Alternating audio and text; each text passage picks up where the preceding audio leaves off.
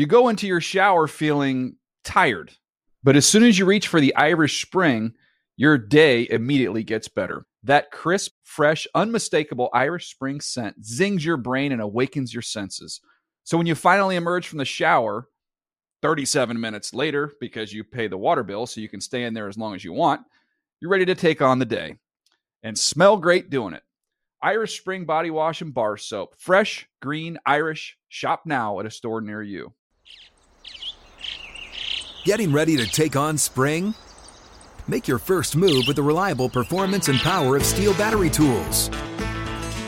From hedge trimmers and mowers to string trimmers and more, right now you can save $50 on select battery tool sets. Real STIHL. Offer valid on select AK system sets through June 16, 2024. See participating retailer for details. I'm late. I'm late for a very important date. Time is running out to score adult theme park tickets at child prices from Undercover Tourist. This summer, make your Walt Disney World vacation more affordable than ever. Escape into a place where magic has the power to transport you into stunning worlds and your favorite stories for less. Buy from Undercover Tourist, an authorized seller, and link to official Walt Disney World apps so you can add on Genie Plus and Lightning Lane upgrades easy. Book your adult theme park tickets at child prices with Undercover Tourist now and save. UndercoverTourist.com.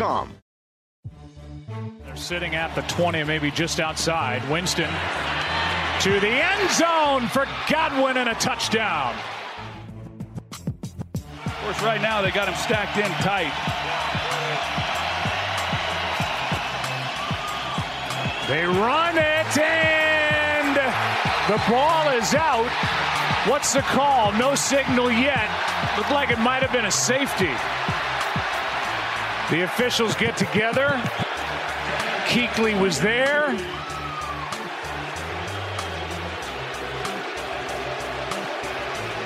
Safety.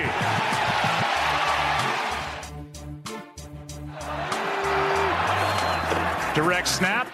They fake the toss. McCaffrey depends where they put it. What a play by Hargreaves out on the edge, and he did not get it. And there you have it. The Bucks get the big stop at the goal line, clinching a 20 to 14 win over the Carolina Panthers in Charlotte. A huge win for the Bucks in the division on the road and a really tough setback for the Panthers who fall to 0 and 2. Dan Hanzus with the rest of the Around the NFL podcast here at Westsylvania. Is that what? It, where did we come down on? What did we get? Westchester, Oh, no, Pennsylvania. it's the Westeros thing, but that might not age No, well it's pop not. culture. Westeros did not play well on uh, Twitter, if that matters West to you. Wes. Haven, West Haven. You Haven. know, we should go to the subreddit and let give them choices and, and have a vote. Well, we'll get back to that. Anyway, 2014 Bucks over the Panthers. Gregg, this was not a pretty game. This is not, and you know, you think every game's good, great. yeah, know, I like but, football. It's fun. Uh, but not all football is quality football to watch. This had a weather delay. This had some officiating hijinks, and it had some really choppy play offensively. Yeah, not a pretty game, and you're right. the The pacing was rough at times, but there were moments. I'm gonna remember this game because of the way it ended. It was close throughout. It was tense. I enjoyed it, and I think Christian McCaffrey is gonna be kicking himself. I think he's going home tonight pretty disappointed he didn't make a play there. I, there's a lot of talk, and it's very emblematic that the Panthers didn't run Cam Newton uh, at the goal line, but they haven't been doing it for two games, and that's partly killed him. Like he's been a negative. He fumbled the ball, but Christian McCaffrey's got to make that play. If the coaches know he's out on the edge versus Vernon Hargreaves one on one, and he's got to get a yard and a half. I think most running backs will watch, look at that play and they think you got to lo- lower your shoulder and get the first down. they got to win that game. Playing at home on Thursday Night Football after losing their first game, they've got to win that game against a Mm. team that's not very good, frankly. I mean, you go on the road now three of the next four weeks, and they have a very spicy rematch when we're in London. We get to see part two of this epic clash. You know, we've done the, the four of us have done uh, a lot of things together. Spent a lot of hours, uh, thousands of hours together uh, over the past you know seven or eight years. Been in a lot of different places, some very exotic locations. Tonight's time spent together is at the top of my list because the game we watched was to me just a back and forth clash where I wanted to find one quarterback that actually wanted to seize this game and win it. And it felt for a long period of time that that's not the case. My one thing that lingers in my head, if I'm a Panthers fan, for all to get away from the ins and outs of the of this thing, what is the experience with Cam Newton from now until the end? Are they ever going to actually be anything other than sort of the same team year after year? I struggle to buy into that. And on the Bucks side, from a scheduling angle, they don't play a home game now until November 10th. Here is wow, and that and that will be a challenge for the Bucks. So good thing they won tonight. Uh, here is Cam's stat line: twenty-five of fifty-one for three hundred and thirty-three yards, six and a half yards per attempt. He was sacked three times, and again, here's the biggest stat: the one that jumps out at you: uh, two rushes, zero yards. Uh, the one design running play that I remember, he fumbled on and lost the fumble. And when you, if now we're two weeks in, and he's not, that's not a part of his game, and you're just wondering if this is now all part of the plan, keep Cam, Cam, Cam healthy. But the problem with that is you're taking away what made him special because he's certainly not Wes a special passer. And as he reaches his, thirty his age thirty season, things are not getting better on that front. He missed so many throws today, and it, it really made the difference in this game. Well, I think he, arguably the greatest dual threat quarterback of all time. So much of his value's been in running, like you said. But it feels like to me this is a process that we're seeing, and it might cost people's jobs to be patient, but you can't just expect him to be this guy right away. And if you listen to the broadcast last week, he's working on his mechanics again, something he's needed to do. But it just feels like we're in an in between phase, and the results aren't there. Well, his arm's not right. I mean, he, he used to have maybe the strongest arm in the league, and tonight he was underthrowing a number of throws. I defended him. I thought at least a few throws last week, it looked like the old Cam, and I wasn't really that worried. But his arm tonight was a problem. I mean, anyone I that watched that game, he didn't look like Cam Newton. It was a little depressing. I'm just hoping it's something, yeah, he can come out. There were a couple throws where, where Aikman, you know, announced uh, to everyone watching that that's a throw that shows you his shoulder is absolutely fine. But then you're watching other stuff happen where you're thinking this is not even, you know, and Newton has always been a bit skittish. I think. Well- it, it, it was not. He's not all the way there. Sometimes the game comes down to Daryl Williams, though, couldn't block Shaq Barrett. To say that, the that least. That was kind of the difference in the game. Daryl Like, if Williams Darrell with a Williams could negative block- 408 PFF score coming off like of that Shaq game. by. Barrett You bring ended up that game. Shaquille Barrett, the the biggest play of the game to me, and it showed off. Yes, that Barrett was a wrecking crew in this game, but also questions about Cam. It was fourth and one. Barrett comes free on a blitz right at Cam. It's right near midfield. Curtis Samuel gets behind the defender, and Cam. Yes, it's a tough situation because the pass rusher is coming right at him, but he needs to get it out and put some oomph into it, and he couldn't do it. He threw, he scattered it left and threw it short, and you just wonder if the Cam that went to Super Bowl Fifty, that throw ends up being right on the money. Panthers take the lead, and it's a whole different game we're talking about right now. I, I'm very nervous. Uh, I'm, I'm a Cam fan. I, I, li- I like I, I like his playing style. Uh, what we've seen through the years. I don't know if that guy's coming back right now. Maybe he does. Maybe he doesn't. But Panther fans have right to hit the panic button. I'm with you. And then I, the one thing about the Bucks that that concerns me a little bit is that, and and Gregg, you you put this well when we were sitting out there watching it that. Even though there's a whole new coaching staff here, the DNA of past Bucks teams seems to have lingered on, and they and they feel Offensively, very yeah. offensively they feel very similar. Except to, we come into a game where OJ Howard didn't get a single target tonight, and I, I he's one of the premier weapons at the tight end position. Yeah, that can't And, happen. You know, we we joked it's like did, did Bruce Arians ride back into the NFL, this tough decision, this career thing to ride Peyton Barber endlessly. Is this was this your master plan as the Bucks offensive mind? I like they just seem to me to have all the same issues and nothing new to them. They're less Well, explosive the than they were last year. Far better. Todd Bowles is having a great season. I mean, they didn't have a two-game stretch like this in the last four years. So, to them, any win is beautiful. To get it on the road, and they're going to have to improve as they go. Jameis had three or four unbelievably good He was throws better this week. tonight.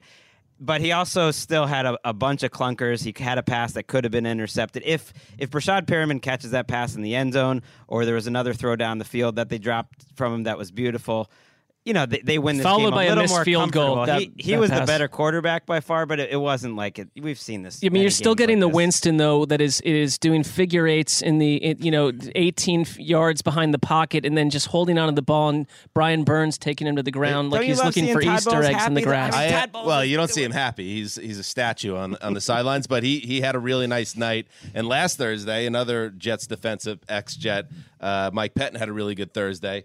Um, so there's some connection there. Um, We're at the point where both of those coaches are ex Browns too, so it's very disturbing. So all right, there you go. And the less that's said about the officiating in this game, the better. We don't have time to get into it anyway. But my God, uh, I know they're doing their best, but a game that was already. Besides Gregg's opinion on this, was not an Sully all-time was classic. Sully was here. He liked it too. Oh, I'm just like we the the the way that game got bogged down at the end with a ridiculous spot and then going to the challenge, uh, checking where the ball should be spotted after the face mask.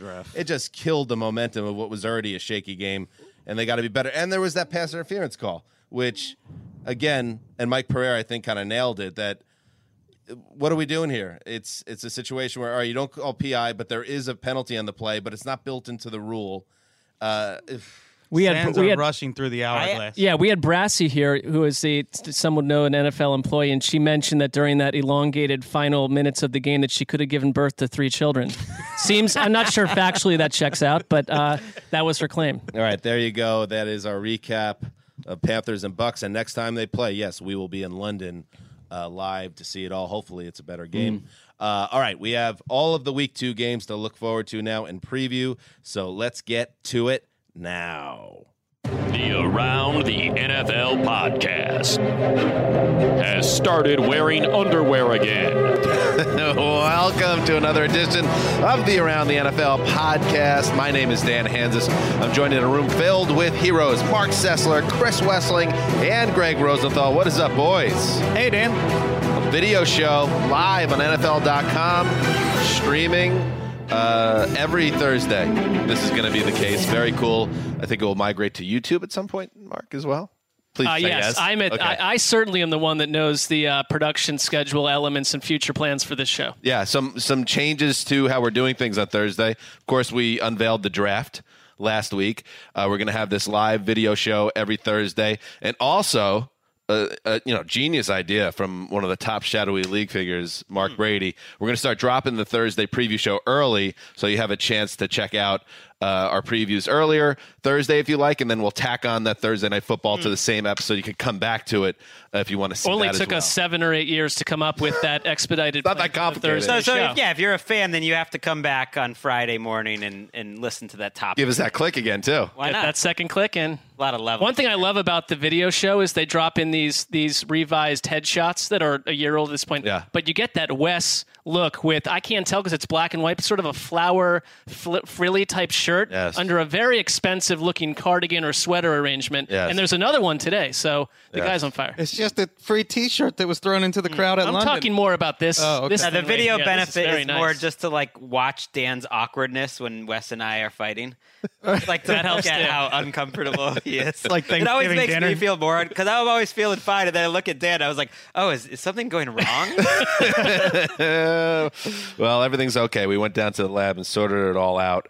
Uh, yes, this is our week two preview, and we're going to get to all the games to be played on Sunday and Monday. And yes, there is just absolutely horrendous Jets news, of course, re- revolving Sam Darnold, which is a really a disgrace. I mean, let's be honest here uh, that Jets fans have to deal with this stuff.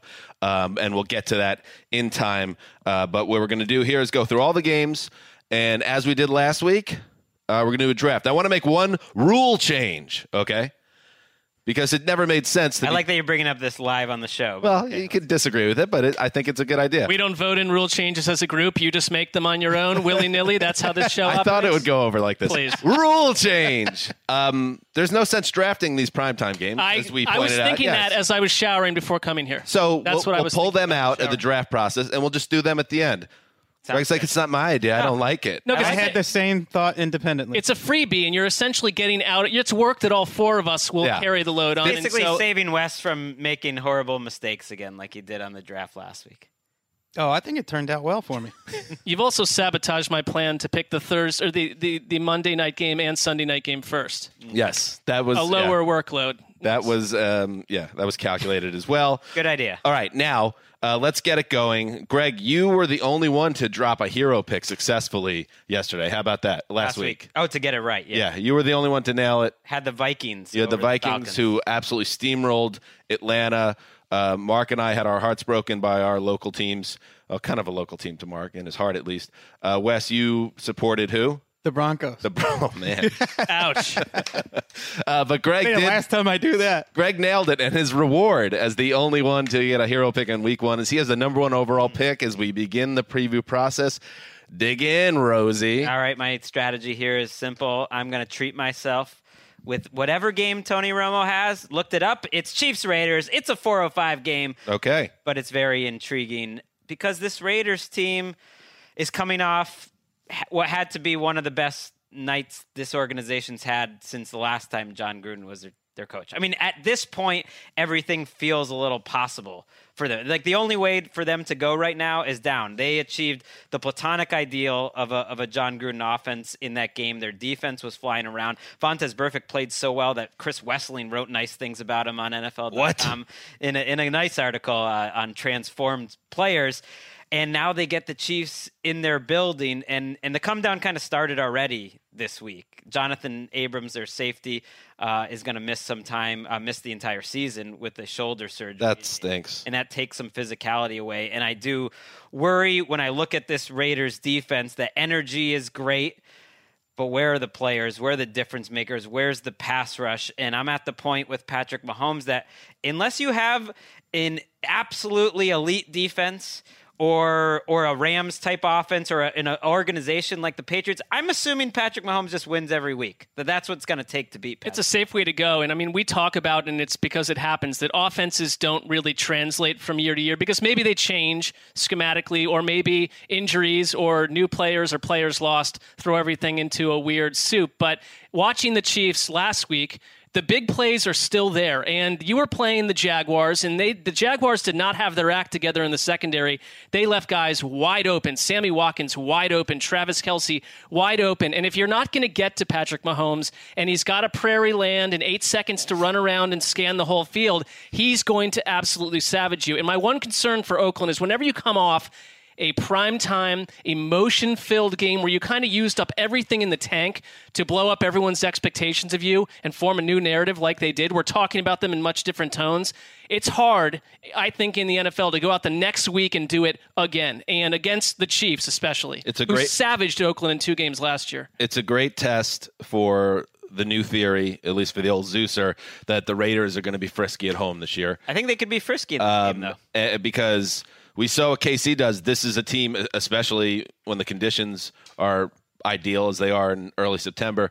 They're going to travel well and they're going to score points uh, regardless of where they are. At Arrowhead, they're deadly. On the road, they're deadly. Uh, so, yeah, it does make a lot of sense that this is a come down to earth game for the Raiders and losing Jonathan Abram, who was really a likable guy on Hard Knocks. So, you, you hate to see a, kid like that get struck down in week one. Uh, I would imagine this is a pretty safe pick for the, the Chiefs here, Wes. Well, I thought before Tyreek Hill went down and before Patrick Holmes suffered his own injury that he played through, his first half was one of the best halves of football he's ever played. It was it was incredible and nobody talked about it because of I think the injuries that happened after that game. But uh, Mahomes was just on fire and unstoppable in this game. it it's amazing. I almost don't want to think about like what if Patrick Mahomes is better. I mean, Patrick. Mah- I've never seen someone come into the league like Patrick Mahomes. We certainly haven't since we've started this podcast. He's 24 years old. I mean, we're getting to see the beginnings of what I think is going to be an all-time great career and. You don't want to think, okay, can he take it up a notch here? Because all he has to do is stay where he's at and just kind of enjoy the ride. But it's possible, like especially in these early season games where Andy Reid has shown he's just an advantage. He's going to scheme guys open. Is it so crazy to think that he would get better, that he'd get more comfortable? That's the one thing they said for months was that he was more comfortable than ever before. And I, I hope we don't get onto a trend where the Tony Romo game is a stinker every week because last week, I mean, Nance and Romo did the best they could to talk about nothing for 45 I don't think minutes this will be. I think the rails. Raiders are legit, and I think at home it's a real No, T- advantage. no Tyreek Hill. and there's no Tyreek Hill, and I think this is going to be a game in the fourth quarter. I'd, I'd certainly take the Chiefs to win, but I, I, I think this is going to be a fun one. Anybody think Mecole Hardman shows up and does scary things in this game? That feels possible. They look like they wanted to use him more of as a decoy than anything last week, but things Now are things different. changed, things yeah. are different. I, I'd say in that offense, I'd say it's very much a possibility that he is a factor. All right, here we go in our in the second overall pick in the draft strategy. It's so important to strategize. Last week, uh, some of us made the mistake of going too heavy on the early games, and then you're banged in a big spot because your job in the newsroom on Sundays is to cover these games, and you can't keep an eye on three games. Two you can manage, right? It's feasible, and that's what we do. Three impossible. So, Marc, you're in a tricky spot here because there's only three late games to choose from, and I strategically have to take one of them. I mean, my apathy is helping me. So, But I, I could, you know, this is where you go Ryan Leaf. No Just problem. please cut that out. Every time we ask to cut out whatever Mike Marc says, we never hear it again. Let's keep that one. I like it. Um, so I am going to take the New Orleans Saints traveling to the Los Angeles uh, Memorial Coliseum to play the Rams in a rematch of the NFC title game.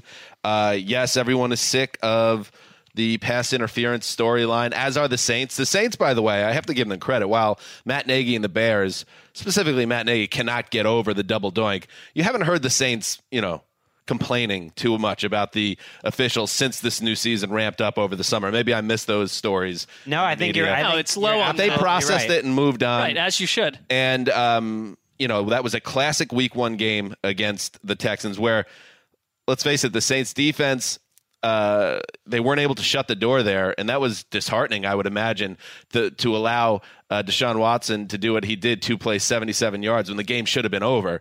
Uh, so they have some things to clean up. The offense looks just fine to me, uh, and then you get the Rams, and the Rams are interesting. And I caught some heat on the power ranking show I do with Matt Money Smith and Cynthia Frelund. Check that out every Wednesday. Shameless plug. Um, for putting the Rams, keeping them at number two in my power rankings. And they said they look, you know, Money was like, they look terrible in week two. All right. You could say that they weren't playing up to their highest level that we've seen in recent years, but I like uh, a team going on the road against a quality opponent uh, like the Panthers are, I believe, and getting a W and coming home. So I think the Rams are in a good place. I liked what I saw from Todd Gurley in week one. Wes, we didn't get a chance to talk about this Tuesday. Did you not feel the same way about Gurley? Uh, I didn't see any alarm bells. I- wasn't impressed with how he started the game, but I was impressed with how he finished it. The biggest problems to me were the offensive line did not open very many holes, and you've got two new starters there. That is something to watch. I don't think they played that well.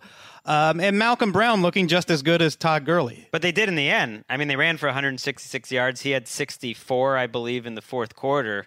And very similar to how they opened the season last year against the Raiders, they their offense didn't show up for the first half. It looked like their offense in the second half. Goff had to be patient.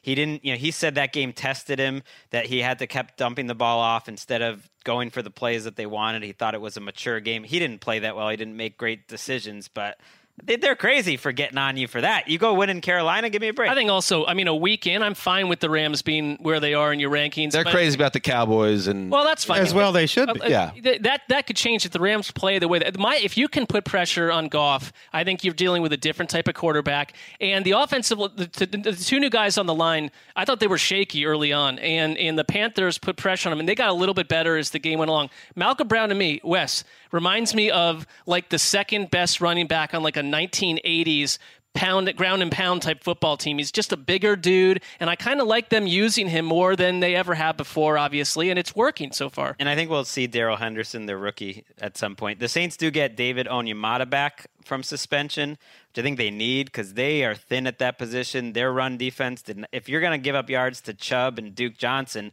I think you're going to have trouble with Todd Gurley. That their defense is a, a position or at least a, a side of the ball that they have to be a little worried that the secondary and maybe the defensive tackles aren't as good as they were. Let's get one more touchdown uh, for Taysom Hill this week. We've got seven on the season. We've got six to go for the sandwiches heading my way. you predicted how many? Eight for the season. Uh, seven, Seven. so six This more is- to go. He's off to a good start, and I believe it's going to happen. It is, it is the most secure I've ever felt about any sandwich bet ever, because most of the ones that I give you involve like national security threats Yeah. or major Earth disasters. So, That's true. I did he touch the ball enough for this to be sustainable?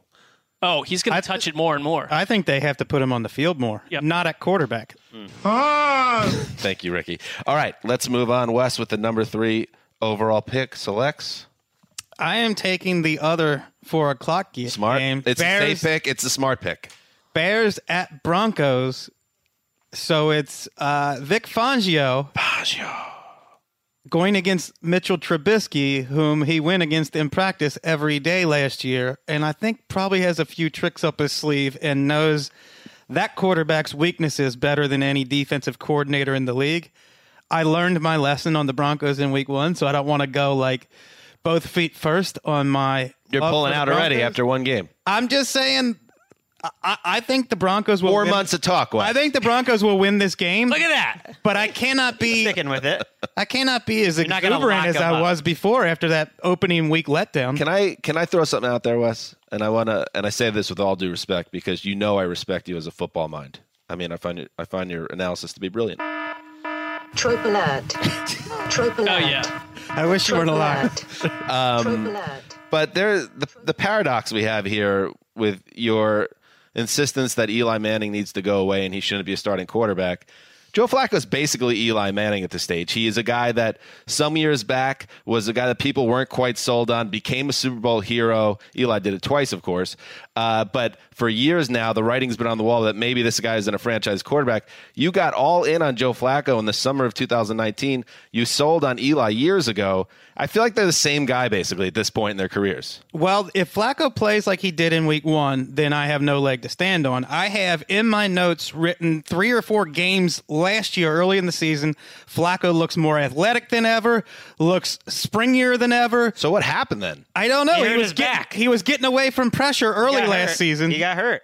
and I don't know if he's that guy anymore. So it's up to me to adjust my plans. And if I have to back off of Flacco, Flacco this year, I will understand if you guys put me in the penalty box, make me do Well, some kind of. I uh, think it's The Broncos penance. will do it to you. This is a matchup between guys you've quickly lost, uh, you know, touch with here because you gave up on Trubisky? Mitchell Trubisky halfway. Life through, is too short to stay with a bad quarterback. Halfway through week one, the Bears. On Flacco the floppo. I will admit that w- in week one, I'm thinking, why, why am I an idiot? And I go to bat for Flacco, and I never, I never really say, "Hey, Deshaun Watson is special." like, why can't I just enjoy Deshaun We all question Watson? ourselves. We all que- and we all question because we've seen the veteran rebirth, and I think maybe that's sort of what you were clinging to on a team with a good defense and a little bit more around them. You get a win. You get a win this week if the Broncos do, and then they're fine. One one with a. You know, this is like a. Yeah, but I went off that ride. Yeah, this is a, this is too a late. panic You're in. game. If this game is ugly and close in the fourth quarter, there's going to be a lot of Bears fans sweating. I do think like there's some reason to believe that their defense could be even better. Like if Roquan Smith is better and Leonard Floyd plays the Roy way he Robertson did, Harris. I mean, it's still the best defense in the league, so that is a tough out. Hey, Th- what I see though is that classic team where the defense is going to have to hold everyone to 13 points a week for a chance to win, and there's a total canyon between both sides of the ball in the locker room. I mean, there are whispers this week that the Bears are already concerned about Trubisky long term, and they put him out there for a press conference. And I know this is a bit low hanging fruit, but it's it's one of the more obnoxious things I've seen in the NFL, where Trubisky is wheeled out in front of the media and announces that he's not allowed to talk about the game that just happened, a disastrous game against the your rival, the longest rival in the NFL in the history of the NFL, the 100th celebration game to kick look. off the year, and you're bl- and you're dropping not a good that. look. They on wheeled him. him out like a child, like Paul Pierce. Well, in he the wasn't. You know What's what? You're a going on here? third-year quarterback being treated like a I was child. thinking- How many more excuses will be made? I was thinking more Silence of the Lamb, Hannibal Lecter in the hand truck. he, he was not in the metal wiring around the head, and nor does he eat human beings. Hey, by the way, I know. Von Miller show up in this game. Uh, uh, that was a, a dreadful performance by your defense. You're the leader of that defense, so that's why I call you out specifically. And Wes, the one thing that the Broncos might have, as you pointed out, you never want to go into Empower Field. No, Wait, what, isn't it Dignity? Oh, that's that's the Chargers. Power Dignity Field at Health. Mile High. Uh, at Mile High, yes. That's Mile I just High call it Stadium Empower. Field. I just call it the Empower. It's a great stadium. All right, with the fourth overall pick. All right, Everybody, well- remember your locks, by the way. Don't forget to make a lock if you have. What I find amazing here is that you guys act like you. Yeah, banged. Stra- I'm banged because I have literally no work to do in the late slot of the games. You've taken all the games. I'm going to use that time to wander around Culver City, get a nice walk in the sun. You're banged. Yeah, but you're going to sit in a the early games. Remember the guy from the airplane that was sweating like profusely? Like, that's you during the one I- o'clock. I literally, I you you have to know that if I'm covering three or four games, two of them will be utter mail-in jobs. I think that, the- you know. I mean, you got you got you Well, you got me there. I mean, give me a break. You think I'm going to sit there and try to meticulously, like a like a robot, cover four games and everything happy at the same time, you're gonna get stuck in a trade out sped anyways. I mean, th- I, this is working beautifully. This is a thing where we had the most productive season of the four of you. We're drafting last, and I now got the back end. Ba- I got two in a row. You're like the Vikings. Someone right, just went ahead of you and All took your spot. I'm going Jacksonville, Houston. And of course I am, because we're talking Minshew. Gardner Minshew, and you know what? Because these things Okay. that you get ex- you get excited about this stuff, or I do Okay. early on. You're especially when the team that you've kind of clung to your entire life gets whacked in week one. You got it when you start watching Game Pass. Get excited about uh, something else. Otherwise, you just go insane. So I gotta say, I got at first I got excited about Gardner Minshew, the person. And then the Houston game happened. I thought that Houston is automatically exciting. To go into New Orleans and play the way they did, yes, it was a loss, but you got to look at them as a playoff type team that can play in adversity. And I love the whole Bill O'Brien heel turn. Everything about the team in Houston I like. And they're playing Gardner Minshew. And when I went and watched the tape, it wasn't like, oh, Gardner Minshew, this was this total fluke job where this guy cannot throw the ball and they're scheming around him and running the ball 45 times. He can throw he can throw with precision. and I thought some of the work that he did with DJ Chark, a big six foot four receiver, he's got a deep ball. He can throw to the he can throw to the outside, the inside, over the middle, down the stretch. I love him. We're showing a ton of highlights of Deshaun Watson. We're showing the wrong quarterback. And- We got to rename that chlorine tank the Shark Tank, right? Oh, that's brilliant. That's um. By the way, I want to give Marc credit that I've been a little bit exhausted by the the Minshew train this week. Minshew mania. But Minshew mania, but Marc was the first one on the corner. And Well- now uh, you've seen football Twitter all get all jacked up about Minshew in the past two or three days, and everybody's having their fun and being snarky and dropping their comedy bits. Marc was there first. I don't know if I was there first because in the business we work in now, people jump on this stuff like within one second. Well, take- I was just take the actually, compliment. But I- but I will. I put together a two minute. Uh, Highlight video that took me like three hours to do on iMovie, and Erica retweeted it at least. Like, got run one retweet. Oh, you made that? I made that All in my right. house I'm going to amplify that. He I'm put gonna amplify it. iMovie music under it. It was like it was the funniest thing. Where It- can I I didn't find even see this? this. You Where clearly did, didn't watch it. It's you like front it? and center on my Twitter feed. All right, we're But gonna, I- let's amplify that right now. On the flip side, I think that the thing that I like about this, and it's in Houston, so Jacksonville, this is a tall order, but their defense I thought was embarrassed last week. And you got Jalen Ramsey walking around acting like he runs the entire AFC, and he was out of place against the Chiefs more than once. That whole secondary was embarrassed. Where was Josh Allen? How about this game where you have Deshaun Watson playing behind, even with Larry, Matun- Laremy Tunsil, a line that is a major, major liability. I like the idea of the pass rush and Jacksonville's angry secondary having a better game in this one. Are you locking it up? no. No.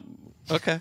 I, I- you were getting so fired up. Well, I, I, I like this. What I want to see, I want to see what happens with this offense one more week, and I'll start locking them up. If they show up the hmm. way they did last time with Gardner Minshew, I'll start locking them up. I mean, he's he kind of was a folk hero going back to his college. yes, days. and he, he's paired with Mike Leach. and there's I mean there is a lot to like. Like if you can't enjoy it, it reminds me a little bit of Kyle Orton in in like Internet 1.0 was a absolute sensation for about five six weeks. Deadspin was a big part of that, but. Just matchup wise, I'm surprised that the Texans are such heavy favorites in this game. There's no respect for Minshew off of that performance, which I get, but the defense should be better. I'm not like that worried about their defense. And if you look at the Texans secondary and the Texans defense in general, it's not good. I mean, Bill O'Brien did what a lot of coaches did on tu- would want to do on a Tuesday after a game where one of their highly paid players made a big mistake. He just cut Aaron Colvin, Yep. who is making eight million dollars this year. And I'm not saying that's even a bad move. I'm saying the process to get to the point where you're cutting him after one game. Wait, Bill is a- O'Brien cut bait on a guy after one game? That's, Right. that's shocking. I know, but the, Trust it- the process. It's like, okay, you spend the entire offseason prepping this guy to be your starter. You gave him every single snap in the offseason as your nickelback starter. You gave him 55 subs. And then suddenly, because he gave up a play to Ted Ginn on that last drive, He then- failed him. That he that he cuts him. He Well- failed the coach who had faith in him, and he was punished for it. And That's- O'Brien- This is the NFL, Gregg. He was one of the biggest free agent Not busts his in money the that league. they're burning. He was one of the biggest busts in the league last year. He was. I get it. Then Thank you, then Wes. make the move in the offseason. Don't have him start and play You gave him 55 another snaps. chance. What che- what one game just changed everything He you showed loyalty. It was- and well, he acted decisively, for a as this all is, leaders This must. is how Bob is going to operate in 2019, and again, it's why I kind of like him. He just does B.O.B.. things that get you know reaction. Wait, hang on. Amplifying original. I know. I didn't see it. We can't be responsible from for having Well, to you, see you everything on linked to social it, Gregg, media. in your picks column. So you did- amplifying You, Good. you literally link to it in the column that you filed to NFL.com. Marc. about Oh, the, the video below. Okay, Good. You're right. Good content. Hashtag. You know, I was like literally on my bed in a quiet house, like going through hundreds of videos, cutting them, and then splice. Erica knows how You editing works. this. She's an editing professional. You It's not this. easy. It's not. Are you going gonna give me like more credit now, or Oh, it, it put me in. I saw the pain points Okay. that you go through from a production angle. It's it's steep. All right. As you know, Marc, we draft a snake style, so you uh, get the next pick as well. Number five overall. I might throw you for a little bit of a loop here, but I like to, and Gregg, I think you put this out there as something that you uh, subscribed to. I like to see a team that I didn't watch live the previous week or at all. And for me, that's the Buffalo Bills. And I like this little bizarre thing that has only happened eight times in NFL history. When a team plays an away game in the same stadium two weeks in a row, the Buffalo Bills went into MetLife last week and overcame a 16 0 deficit to cut the Jets' head off and go 1 0. Now they're going right back into MetLife Stadium to do the same thing to the New York Giants. We'll see. I think the Giants are a bit of a mess. Eli Manning, Gregg, you pointed this out in your picks column. NFL research threw this out there. Has 20 more turnovers than any other quarterback in the league since 2013.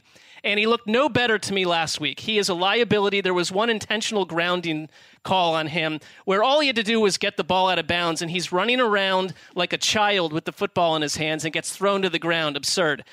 I think the Giants are probably one of the easier teams to game plan in the entire league because if mm. you take out Saquon Barkley and you take out Evan Green Ingram, or at least reduce them down to say two big plays each in a game, they really don't have much else to throw at you, especially with Manning in there. That said, I am going to do the absurd thing because 0 2 does not concern me locks wise because I've come back from it before.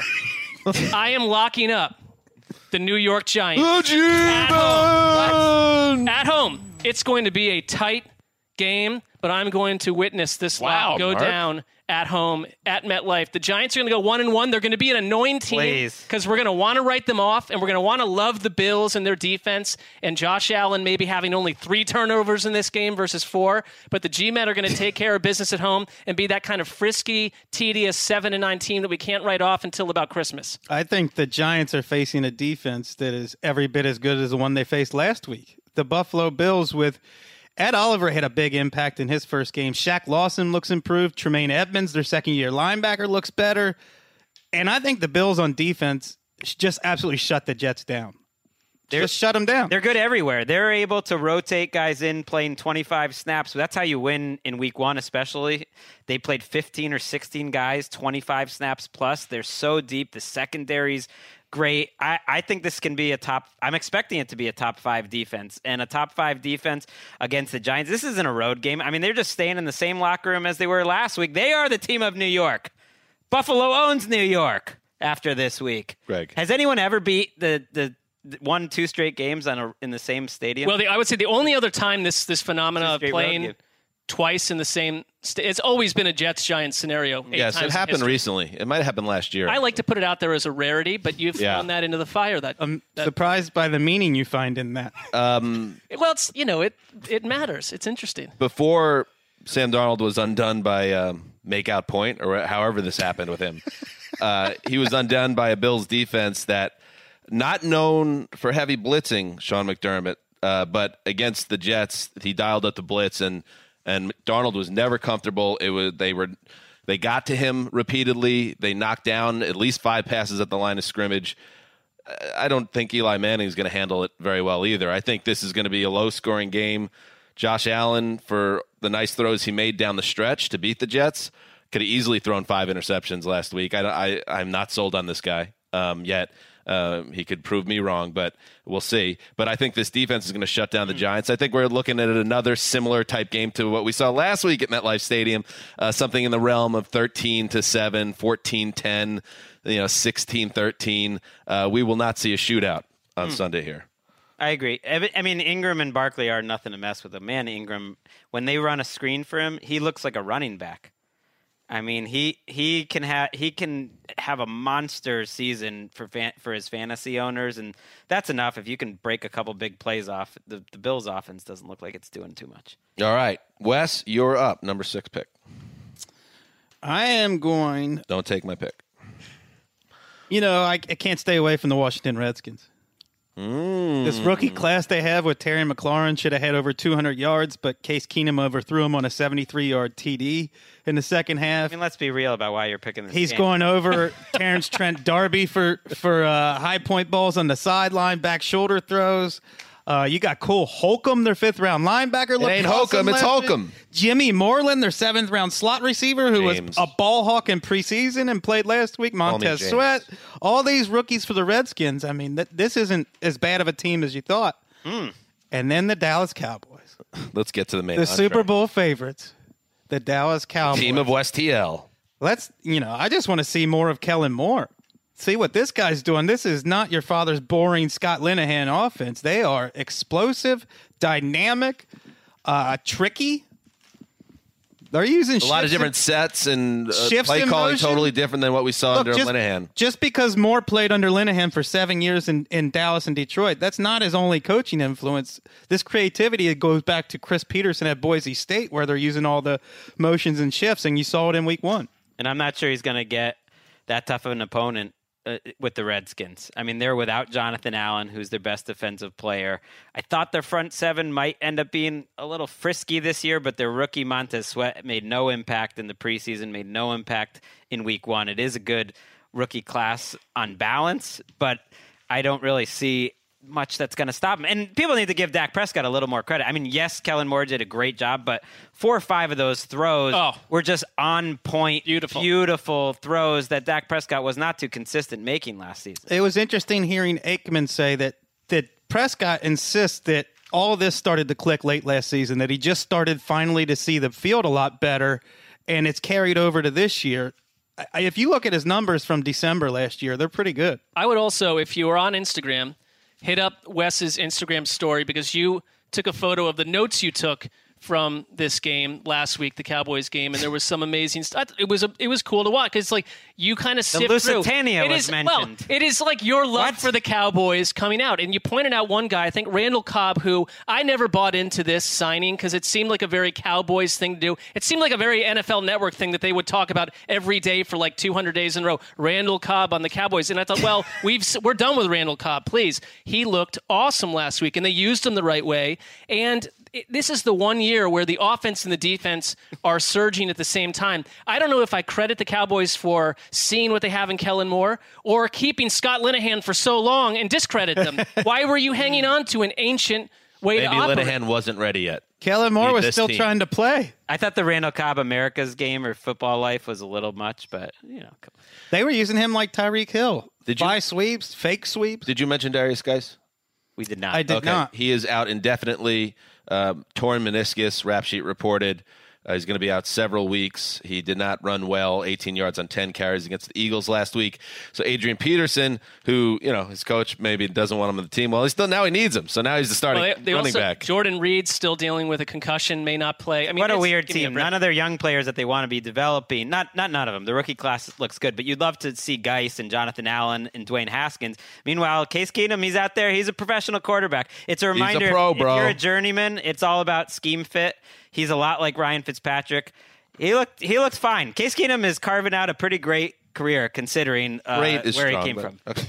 Uh, really nice career. He's going to set himself up for life, and he's had some moments. How many quarterbacks Yes. have entered the league? I'll give you that. since he entered uh, that are at, as talented or more that are going to have about 100 less starts than Case I, Keenum. you know rel- what I mean? relative to most people's He's careers, maxing out, is but what it's I'm like saying. he's the kind of guy that bounces when you look like you work with him, and then like a year and a half into working with him, he's flushed out of the company and he winds up somewhere else across town, and you think, oh, he'll be there for a good We know long some of time. those people. Then he's flushed out a year and a half later. It's like he never lasts. He gets people fired, the team caves in, and then he gets another starting job or a backup job he is else. maxing out his his you know individual potential. We've done this long enough, by the way, this podcast now, where I could state by memory that once upon a time, Case Keenum was a nobody that Wes got behind during a nice little run he had with the Texan. I'm talking years ago. That's your Case Keenum flag fly. yeah, the Case Keenum flag flew, and then uh, I, I believe you got out after a while. Got out when he couldn't handle the blitz. Yeah, the, the his Rams tenure under Jeff Fisher was kind of the low point, and then of course the rise with the Vikings. The Broncos a little shaky last year.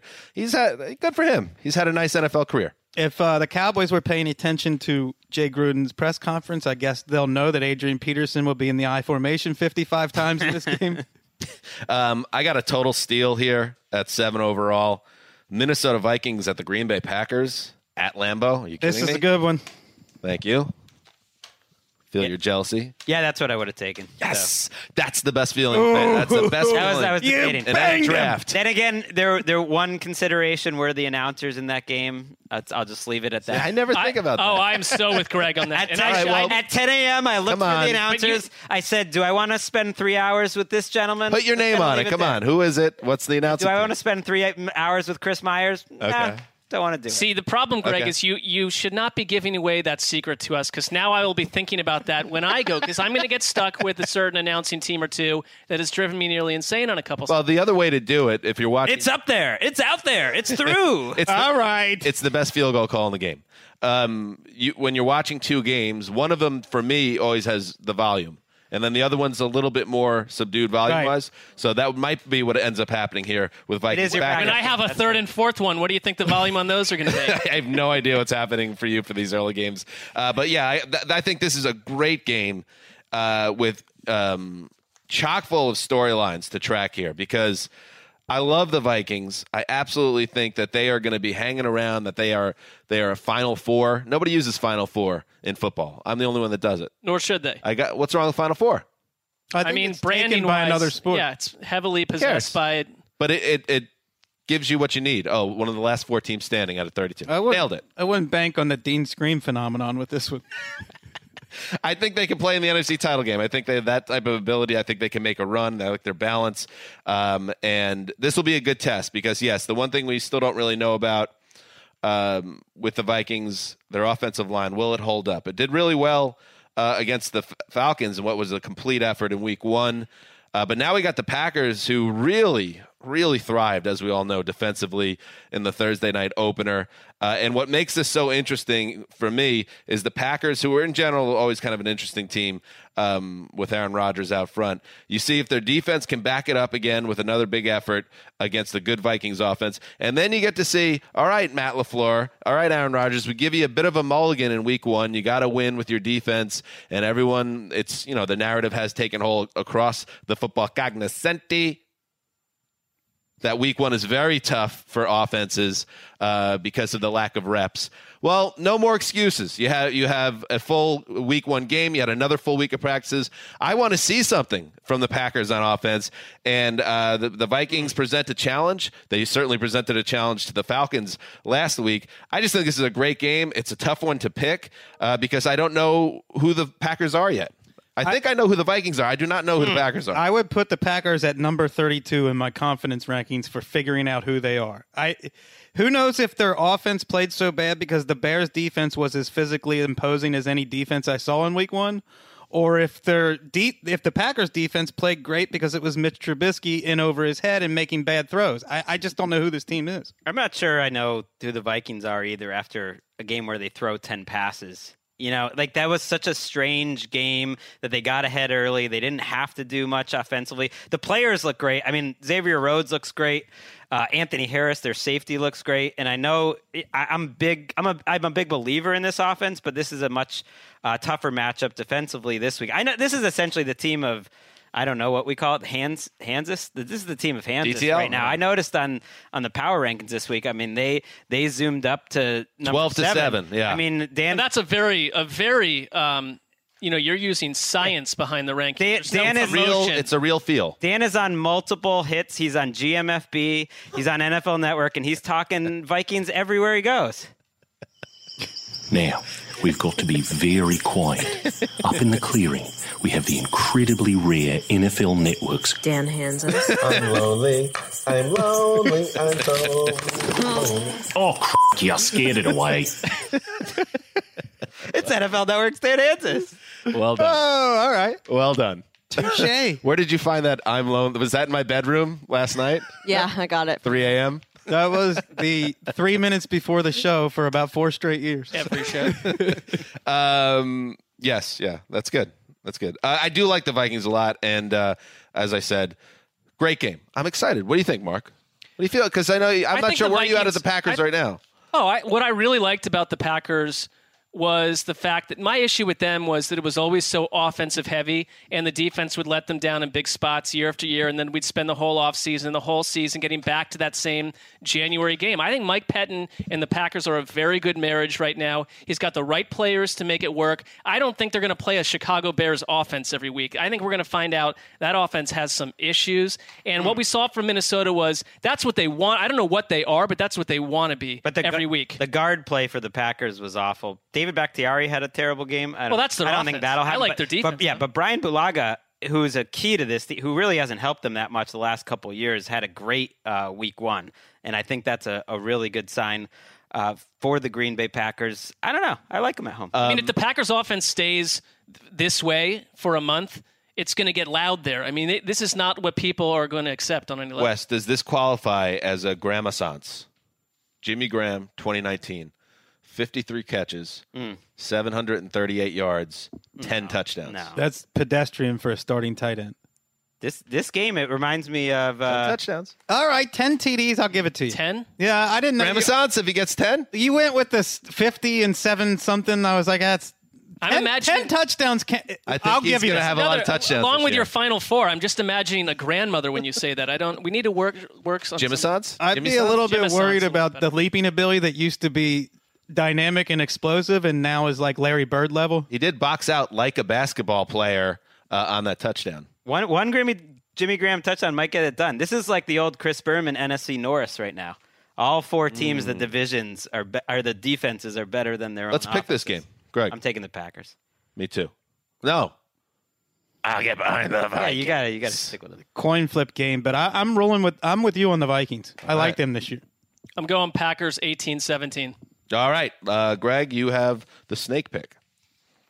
What is that? What they call it? Number know. eight. Uh, it's Final a four. snake draft. I am going to go with a game that I'm. I'm just going to go out and say it right now. I'm locking up the Pittsburgh Steelers to beat the Seattle Seahawks this week. I'm going to give the Pittsburgh Steelers a mulligan for last week. I believe in this roster. I don't think Ben Roethlisberger is going to play that poorly every week.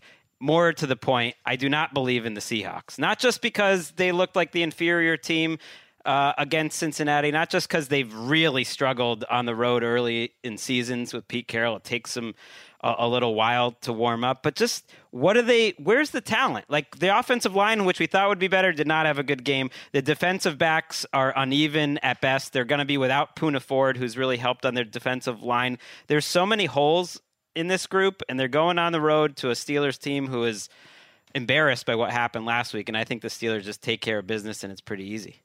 I agree, but I'd say the Seahawks do have some interesting talent. D- DK Metcalf, in addition to making several big plays down the field, drew an end zone uh, pass interference penalty. Pete Carroll thinks that he's got the best linebacking corps of his Yes. of his Seahawks career. They really like Mychal Kendricks there. it's a shot against Bruce Irvin's bow. I feel like back in the day, but uh, yeah, because they, had Wright, Wagner, and, and Bruce Irvin. Their linebackers, they do have great things. They have Russell Wilson, so they, they have a chance every week. But they still have Brian Schottenheimer calling plays. I don't- like I- Brian Schottenheimer got schooled last week by Lou Maruno. Who? Lou Albano? I don't know how to say his name. I don't. Got know rubber why. bands in his goatee. I'm a little concerned hearing about Juju Smith Schuster's toe still nagging him, and I, I wonder, you know, he he was shut down last week by the Patriots, and I, this is what kind of like the Broncos going to Oakland. It's the mulligan, like you're saying, where I just want to wipe everything we saw and just say this is the Steelers starting right now. But I don't really. I, I, it's easy just to ticket them for 11 or 12 wins every year, but. I, Seattle to me is a more resilient team than that, and I know that they. It was an ugly game last week against the Bengals because they drove up and down the field against Seattle's defense. But Seattle also found a way to coax Andy Dalton into two turnovers. You know, Big Ben last year in Week One had that six turnover game against the Browns, and they did bounce back. But this is another terrible week one performance by Big Ben. At what point does he not at you know his the age keeps creeping on and he's lost two star players around him. James Conner got shut out last week. I don't know. I'm not I'm not just handing this to That's Pittsburgh. fair. Can Donte Moncrief make a play one time in his career? He said it was the worst game he's ever He played. almost Terrible. catches every pass for his entire career. He'll game. almost catch everything. The the numbers. I, what do you have? Four drops in that game? I mean, this is who he, He is It's playing who with he's like a broken finger, but why are you playing him every snap? Every offense he goes to is one of the least efficient passing offenses in the league. And uh, Greg, as, as you can see next to this, I also am with you on this. I believe the Steelers are going to win handily. They're going to be angry. So lock it up for the old Zeuser and the Pittsburgh Steelers. And what you everything you said makes sense too, Marc. So there there is a an, there is a, a world and a reality where this plays out where the Steelers stumble and all of a sudden you're thinking, wait, do they not have legit playmakers? Did we all kind of over or underrate how how important those losses were for this team? But I'm for now I, I, I believe them to be a team that had a really bad Sunday night and we'll bounce back. I just hate you the didn't way have to show me that you wrote down the lock. I would have Show your I would work. have believed you. I would have believed. I hate you. the way they didn't show up at all in New England. That, that to me was just like, what, was are, what are we terrible. what are we getting behind all year, and where is this going to end up? It's going to end up where it always ends up. You, you should, should be happy. You should be on the anti-Steelers corner because for whatever reason, this podcast be honest, I is have- way higher on the Steelers I- than almost anywhere else, hon- which honestly, is not high. like maybe like at, at this point in, in life, I'm not sitting around and deriving a lot of joy about another AFC North team struggling. There's like what I mm. mean, how what is what's coming out of that piece of fruit? Not much. that, that doesn't pass the smell test.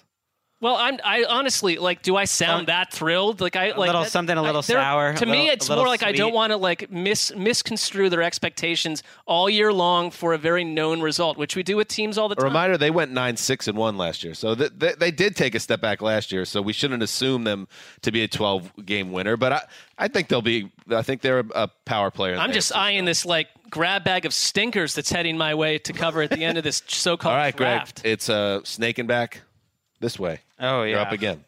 I'm unprepared for this. Ouch.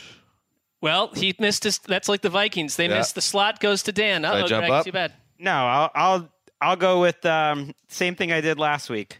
Have Lamar Jackson in that nice Ugh. backup game where I don't have to focus every last second. I'll watch it a little later on Game Pass and really see it, but you can see the fire show out of the corner of your eye. Every listener out there predicted this one uh, at home on their own mock drafts. They Sure. predicted Gregg was taking Lamar Jackson. Well, you know what? It's a nice corner to be on right now. Might as well enjoy it. I mean, it's like I said he was going to be the most fun player in the league to watch, and he he like exerted a, a force of will unlike uh, anything we've ever seen last week. That wasn't a criticism. I'm just saying the listeners' mock drafts had this one. He did some nice little things too on his out routes. Didn't see a lot of those. It's some of the non-highlight plays. Uh, and the defense played pretty well against Miami. I know it was Miami, but Patrick O- Onwuasor, who they're really high on, Yes. played well. Well, Marc sent us this. Oh. His hair was on fire about the Ravens I- this morning. Well, that's why. That's to my point on uh, that I can get excited about a team that goes into the season with a plan. And I thought that the first 20 minutes of this game basically told you that the front office nailed their offseason about as well as you could possibly hope. Mark Irvin or M- my, Mark, Mark Ingram, Mark Ingram, Oh. absolutely burning down the house on Baltimore's first drive. Your boy. They- it- Running fools he- over. You know what? I think some people doubted My what- dog Marc with a C. People doubted what he would do in Baltimore, and he looked awesome. I love that. That's right Mark on, Ingram, by the way. Right on defense, Earl Thomas picks off the pass on Miami's first possession. Oh, cute. And then their first round draft pick, Hollywood Brown, blows up for two touchdowns over the next couple drives. And then they have two other wide receivers catching deep touchdowns too. It's like Marc's fired up. Well, they did everything, and I love that. Marc's making the hand motions that like white rappers make. my other boy. Mark, Greg, like. Greg Roman, basically said that they I were going to get white. medieval on teams this year, and that's a fine thing to say in the middle of the offseason. It was not just the Dolphins. It had nothing. It did. Yes, the Dolphins look to me like they cannot push anyone on either side of the ball, and they are a man down on every play. But they got torched in a way that few teams in the NFL do. I predict uh, tough times for Kyler Murray in this game. Yeah, I don't know what to think. little. Wink Martindale's going to bring the house. when he had a some time to make a throw, man, it's pretty, but they're just. uh, Why would we think that he's going to have time? Um, all right. I'm having an unbelievable draft. I'm having a I'm having a pretty horrible um, Thursday. I, I woke up to the news that Ugh. my favorite quarterback has effing mono and my season's over. Um, and my hopes and dreams are destroyed. And we're, hey, that's coming up later on the Around the NFL podcast. Um, but I am having a good draft because I'm very excited to announce that I am selecting the Colts at Tennessee Titans uh, as my uh, third overall pick. Two teams that really interested me in week one. You have the Colts, who were on the wrong end of a very good um, road effort. They lose in overtime. Um, there were some cracks. They could not stop um, the run. Austin Ekeler uh, killed him down the stretch, and they never even got a chance to get on the field in overtime. Uh, but they also showed a lot of hot and bouncing back there um, down the stretch and getting the touchdown and the two point conversion. Uh, T.Y. Hilton showed that just because Andrew Luck's gone, uh, he is not irrelevant. Uh, and and Jake Brisket, who they didn't ask him to do a ton. Um, Ooh, slice me off a piece of that Jake Brisket. they didn't ask him to do a ton in that game, but he delivered and gave what what, what more can you ask for really from Jake Brisket? Um, and then there's this interesting angle, um, Chris Wesseling, the Titans versus the Colts since 2012 versus Andrew Luck. The Titans never won once. 0 and 11 uh, versus Jake Brisket. They swept him uh, the only two times. So the Titans, who are feeling really good in general right now, and I get it, and I'm not going to rain on their parade. They had such a great week one against Cleveland. Um, uh, they now the the good times keep getting better because now you play uh, the Colts in your building, and yes, Andrew Luck, your your boogeyman, is bye bye. Good setup. That streak is gone. It's going to be gone at this week, and I'm locking it up. Oh, I like that lock. Titans win this game. You know, the thrill is gone for me in the Colts. It's fine. Intellectually, I appreciate what they're Guys, building. Greg said it's fine. I appreciate what they're building intellectually, but I'm emotionally bankrupt when it comes to this team. They put me to sleep, and I'm sorry. The heart wants what the heart wants, and my heart wanted Andrew Luck. I don't think Breaking we're- up with the Colts. I think we should get rid of the heart wants what the heart wants as a phrase, considering it was said by Woody Allen. But that's like a, You have that yeah, power on this another, on this uh, show, Greg. Well, You I want to do it? bla- let's blast that phrase into. I made that rule change before. You can make a rule change Let- here. yeah, let's- I'm going to keep it. using the heart wants what the heart wants because it's a good quote. Want. Guys, don't start fighting again. It's the context of it. That's all. That would be an amazing fight that you guys had over Woody Allen. Go ahead. I ahead. don't know We'll if that's sa- who we'll uh, save Wes that is for- backing, but We'll save that for the Nebushi podcast. Go on. Uh, it reminds me of uh, that little anecdote about Mark Twain, how he grew up frolicking on the Mississippi River, and then once he got it became a riverboat pilot and started to look at it scientifically, it lost its beauty. He didn't appreciate the aesthetics of it anymore, hmm. and that's kind of how I feel about the Colts. It's a little there's something to be said for gut feelings and emotions over intellect when it comes Sure. to sports fandom. I thought that the Titans broke Cleveland in the second half last week. That they that they are not a perfect offense, Tennessee at all, and, the- and, and Mariota was running around a little bit early on. But the Derrick Henry, you know, he's not Christian McCaffrey or anything, but he does just enough at certain points. When he hit that 75 yard catch and run for the touchdown, it broke Cleveland. And their defense confused Baker Mayfield from the very beginning. And when we called them the Titans, it was because they kind of Actively do. they were well, I don't because if you go watch that game against Cleveland, like they are a top five looking defense right now. The way they played last week, I thought that they outside of the first drive for the Browns, they confused, controlled, and destroyed the Browns last week. Can we When just I- see what they do in week two, though? Before Sure. we Sure, I'm saying that, Titans or we, but we also can say that about every one of these other teams. But that the we're Titans, standing here. especially, they are so I, schizophrenic. I, I'm, I I'm not on board with. Marcus Mariota necessarily, but this defense, which played well all last season, It is did it though. just as good. They they they finished high in scoring because there was they had so few possessions. In like points per possession, they were middle of the pack. Yards per play, middle of the pack. Turning the ball over, middle of the pack. I think they play good de- team defense, and now they've got a lot of veterans. The secondary should have a lot of continuity. They should get better. but Secondary they, played They weren't a good defense last Their year. They were secondary mediocre. stacked. They were a nine and if they, seven. If they continue some trends, and again, we have to wait. They they are generating turnovers, and Cameron Wake was a huge difference maker. Yep. Well, I think that the Dolphins had decided that Cameron Wake was in the rotational backup pass rusher phase of his career, and he showed in, in And week one that he is still downright explosive. He's fast. He can play a, a starting role. And I think the two questions about the Titans for me were how are Delanie Walker and Cam Wake going to look this year? Because they're older. We, are they on the back nine of their careers and they're done? They, I thought they answered But the I think, questions I think in a the loud Titans- that- fashion. the- that's why Cameron Wake can be so good. He played 23 snaps last week. I mean, he is kind of that guy off the bench that's going to give you crazy energy. Delanie Walker changes them, and AJ Brown changes them because now they have some shot play ability. It, it, Walker's maybe not going to make those shot plays, but he helps to set them up in the way that you're going to cover them, and that was missing from them. Romo was really impressed with Arthur Smith's debut as the play caller. Art Smith didn't Should get be. a lot of pop. I, I, you know, in defending the Colts, had the ball I think nine times in the in the regular uh, you know, in regulation, and they still scored 24 points. It, that included seven points of missed kicks. The offense played very well. The defense was basically a disaster against the Chargers. And if you know that they could have given up 40 in that game, and that that's concerning if you're a Colts fan. All right, Wes. There are four games left to choose from. What do you got? There are four. Mm-hmm. Hmm. Oh no, excuse me. Three games. Okay. I Three games. I hate doing this. I'm gonna choose to watch that grab, that drab gray green turf in Ford Field. God, let some sunlight in the building, please. Uh, Chargers at Lions is my pick. let some sunlight. Rip the roof off. Get get rid of some of those black pebbles you keep in your turf and try to have some real grass or something. Give me a break with that. Uh, anyway, it's the right week I to like face the Chargers because Hunter Henry got awful news Unbelievable. about the plateau fract- tibial plateau fracture, which they're they're still holding out hope he'll come back later in the year. Mike Williams, I don't. It doesn't look like he's going to play this week. Uh, their number two receiver. And Trent Scott, Trent Scott at left tackle was exposed last week. He had a bad game. Uh, th- they have so many issues on their offense right now. The Chargers do that. I just feel like for the Lions, this this is the right week to overcome that, giving up that big lead in week one. I wonder if Matt Patricia has anything he learned in New England on slowing down Philip Rivers. Which they did a pretty good job over the years. I went back to look when, when Patricia was there. Rivers never really had those big games against them. I, I was not in love with the way they, you know, that defense gave up the lead to Arizona without sending any pressure to Kyler Murray. Kind of, Matt Patricia seems a little bit asleep at the wheel there. Hmm. Hmm.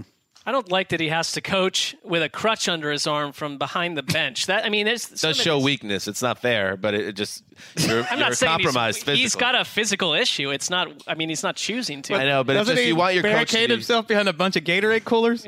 Exactly. Is that something that inspires confidence? It's on the no sideline? from a. It's a not. It's your again. coach it's- cowering f- in fear behind a bunch of uh, optically, electrolytes. it struggle. It struggles from an optical. standpoint. hiding behind the moat while the while the army's out there fighting. I mean, you men- you mentioned go. all the players that are missing from the Chargers, which is fair.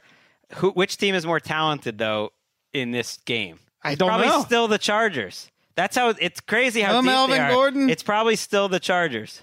Which I mean, I from don't a know. flip side, there's You less still of an have- excuse for them to never do anything in the playoffs. You still have Bosa, you still have Ingram, you still have Ke- Keenan Allen, you still have Philip Rivers, you still have that backfield, you still have Casey Hayward. They don't have T.J. Hawkins. You got a lot. I went back and watched that. West T.J. Hockenson, that guy. He's nice, isn't he? And you made the good point how usually tight ends don't make an instant impact. Even Gronk was kind of worked into the Patriots' attack. Um, I remember Alge Crumpler was a primary tight end that 2010 season. Um, but good memory. Yeah, he had a huge drop in that Jets playoff loss. That's all. Yeah, but um, I think that he seems like a guy that could change their offense. I- If he is uh, like a George Kittle type, stretch the field, like kill everybody guy in the middle of the field. Their line Not didn't bad. play well against a pretty bad Cardinals defense, so that would that would bother me a little bit. But I do agree that Hockenson can be a transformative player for that offense. All right, Mark, wrap us up with a double. All right. Well, am I am I wrong? Are there not three games left? There are two. Okay. Well, then I obviously will be. Do you want to know the two games? I thought that San Francisco, Atlanta, or San Philadelphia, Francisco Atlanta. Was, at Cincinnati. That's a nationally televised. nice try, Monday Mark. night game. Good. New England at I guess Miami. we can't cut that from a live show, so that's how this works. Anyway, San Francisco at Cincinnati, New England at Miami. All right. Well, Final there's two not a whole lot of suspense here. There's Where do you only wanna two start? options left. I'm going to take because just in theory, if there were a lot of picks, I would go New England at Miami because when you've suddenly got four games to observe at the same time, like a crazy person, hoping one of them is like a big lopsided affair, this will probably wind up. Well, going we into- can make some trades if we. So, anyways, I'm going to take New England, Miami, and you know, I know that they've got the whole Antonio Brown thing. He's practicing today. He apparently is going to be on the field, which uh, you know is a uh, a very strange thing, I think, for anyone watching this game. On top of it, I, I want to see how the Dolphins even attempt to bounce back in what I could say is maybe even a tougher spot. Although I don't know how you play offense better than Baltimore did last week. It, it's forget the whole concept of trap game for New England. They don't operate that way. They don't.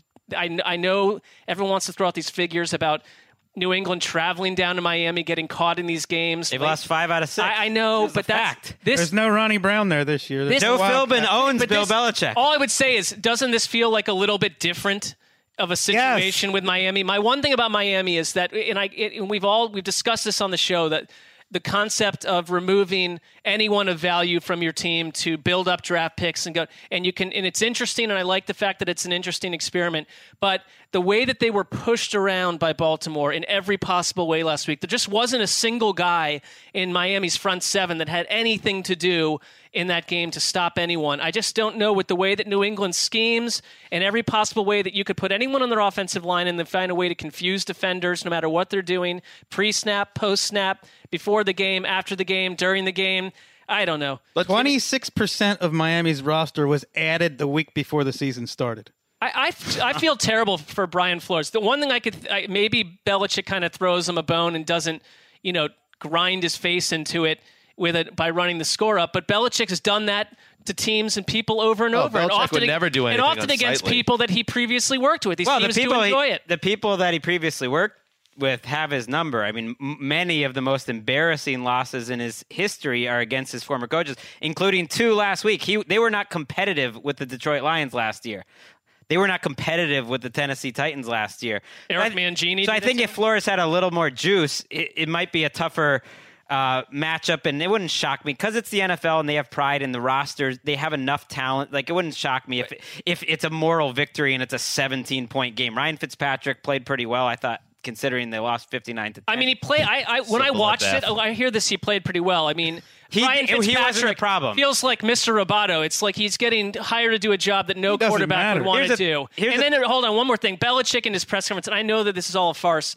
Like telling Dolphins scribes over a, a press conference over the phone that Miami has so much talent that they can't get it all on the field at the same time. That is literally a quote that came out of his mouth this week about the Miami Dolphins. I mean, it is impossible to take. I wish he had more to say about Antonio Brown. Uh, Very little to say on that. the latest um, drama around Brown, and you asked for this, Patriots. Here he is. Antonio Brown has been accused of rape and sexual assault stemming from three different incidents in 2017 and 2018. A lawsuit from Brown's former trainer, a woman named Brittany Taylor, claims that Brown sexually assaulted her twice during training sessions uh, and forcibly raped her in March 2018. Uh, there was now, of course, speculation, not a criminal charge. Usually, the commissioner exempt list, which has been used when there's been a criminal case involved with the player. This is not a criminal case; it's a civil lawsuit. Uh, for that reason, uh, there there is a belief that uh, Brown would be available to the Patriots now. I don't think anyone knows. And I think the Patriots are Rap planning sheet for him reports to play. the rap, sheet, rap sheet reports there's a quote real chance Antonio Brown plays week two unless the NFL steps in. Right. And I think trying to predict what the NFL is going to do when it comes to discipline is a losing game. Uh, this this notion that okay they use the commissioner's exempt list only with criminal cases.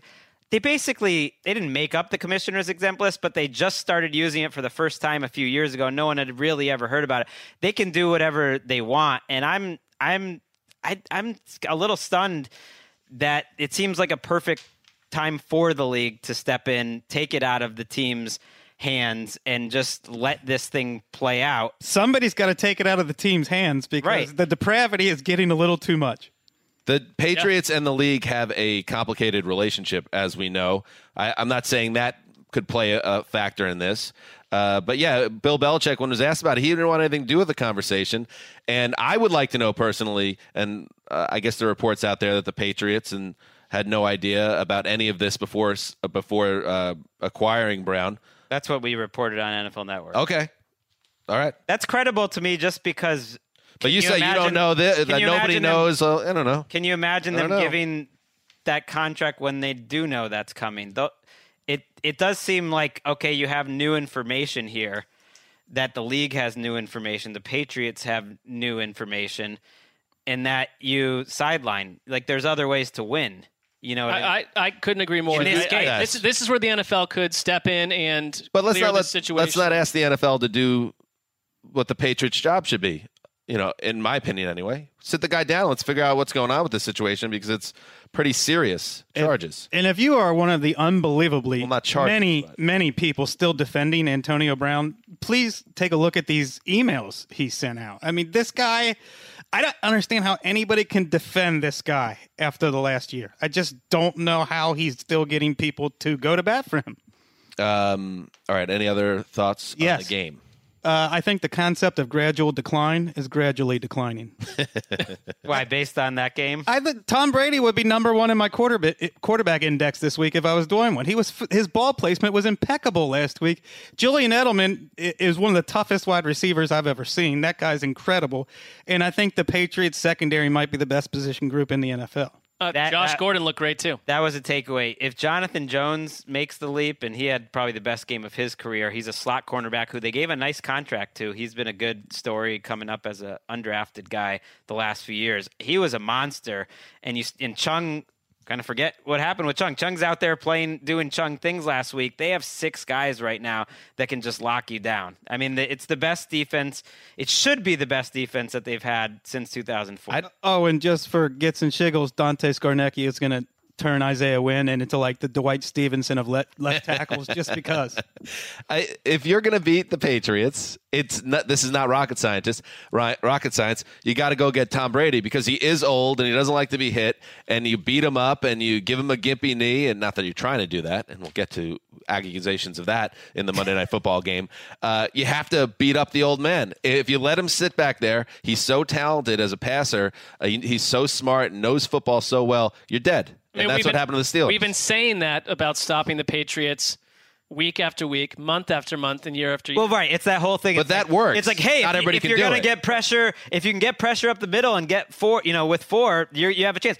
Well, yeah, of course. That like every football coach has known that since the beginning of time. They want to get pressure with four and get it up the middle, but like you can't. No, almost no one can. That especially against a good offensive line.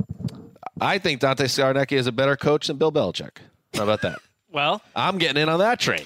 Hop on board. Put him in the There's- Hall of Fame. I mean, they're Dot. still building that train. Put but Dante it'll- in. it'll be Dante was the coach under Rod Rust and Dick MacPherson with uh, Raymond Clayborn on the field Rod running Rust is around. a porn star's name. Come on. He went one in fifteen. Rod Rust. Uh, all right, let's get into Sunday night football. Wait, Wait a, a minute minute. there, What? mister. We What? got Mark's number two game. Oh my! San Francisco at Cincinnati. This, this How dare you? Actually, this isn't a bad game This at all. This is great a good pick. This is what you know. Oh, you want to is a pick a, a gem in the final rounds that's going to spend the next 18 years with a chip on his shoulder because he got picked last. Niners at Bengals. How about How that? that? Yeah, okay. I'm not even going to try to. I think it is. I think it's a, it's a fascinating game. It's it's Jimmy G and they you know I'm not fascinated by Jimmy G anymore. I am. Tr- this is my draft pick, so I'm going to do what you do and say, "What a great draft I've had! What a, why it's been so productive. We've we've bought a bunch of starters. We love our offseason. You know, I'm got to pump it up too. So, All right. I the Bengal. Well, here's the you thing. basically drafted Here's the four four left tackles. The Bengals, the Bengals could have last week. That that would not be the Cordy worst. I'd trade three of them because you don't have any. Got me. Hold on. So the Bengals, the Bengals last week could have all gone out and laid an egg, and it would have been like this game would have zero, zero to me attraction at all because the Bengals, where I was with them two weeks ago, was not a good place.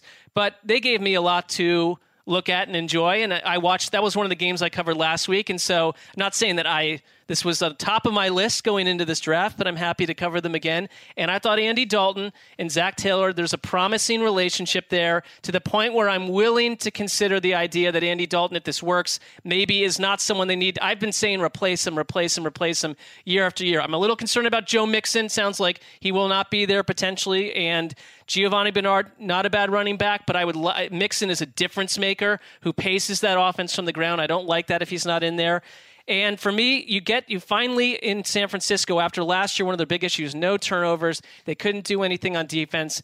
They need to do that. They need to continue what they did last week, which was cause total havoc for the Buccaneers and Jameis Winston with three interceptions. Could have been more. And Andy Dalton turned the ball over twice last week. It was that he did not shake that. They still don't have AJ Green. So I don't want. I want when we talk about week one to week two, I want to see if there's any regression in what we saw from the Bengals on offense. But it was a very promising start. You uh, you had it right last Sunday because you covered them last Sunday. Also, when you go back and watch a game, they they were a lot of fun to watch. The, their ability to move the ball and the, they which absolutely they haven't been in a long time. They absolutely beat up on Russell Wilson. Four sacks, nine hits, he, and Wilson barely threw the ball. He only dropped back 24 times. That from established the run and um, Evan Silva, who's killing it over there. Um, I, I I think they're such a fun team to track, and and Jimmy G. Although I just said that I'm not, I'm starting to get exhausted by when is this guy going to start playing like what everyone expected. Uh, it's a nice test. He has to go to Cincinnati here and face a team that that played very well defensively last week. Uh, this if he has a really bad game in week two, people are going to really start ratcheting up the criticism of Jimmy G. I think Dee Ford and Nick Bosa forced the Buccaneers into some bad plays last week, and they're facing a worse offensive line this week in Cincinnati. That's a problem. Uh, but I thought, to me, the Bengals' defensive line was more impressive than their offense. I don't think John Ross's uh, fluke plays are repeatable every week. Hmm. Sam Hubbard was, you know, one of those players you could have had on your list of uh, transformed. He was on my other names to watch list. Great transformed, uh, a second year West Banger alert. defensive lineman, and really helps complete what's a really strong starting group, and they have some pretty good depth. The the 49ers, on the other hand, I mean, they scored 13 points on their own last week.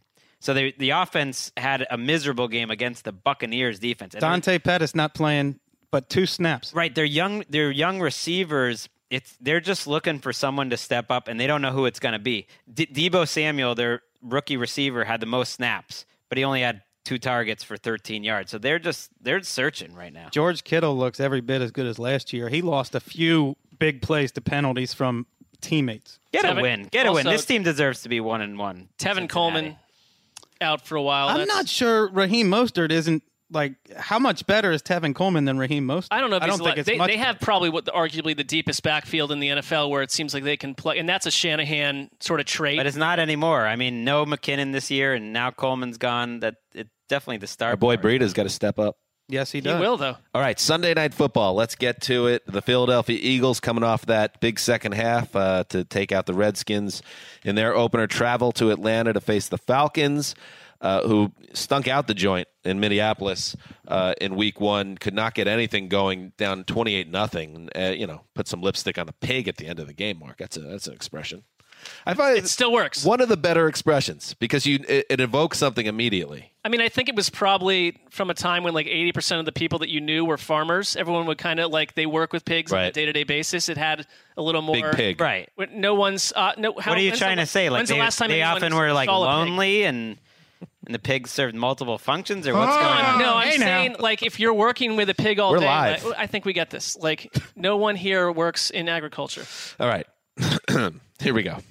So, yes, the Falcons, it's an important game, an extremely important game uh, for the Falcons. And Dan Quinn, who's going to, the heat's going to turn up if, if they lay another egg here in week two. Greg, um, do you expect the Falcons to bounce back on both sides of the ball in week two? Offensively, I do, and defensively, I don't, which has been kind of the case for this team for a while. I just think it.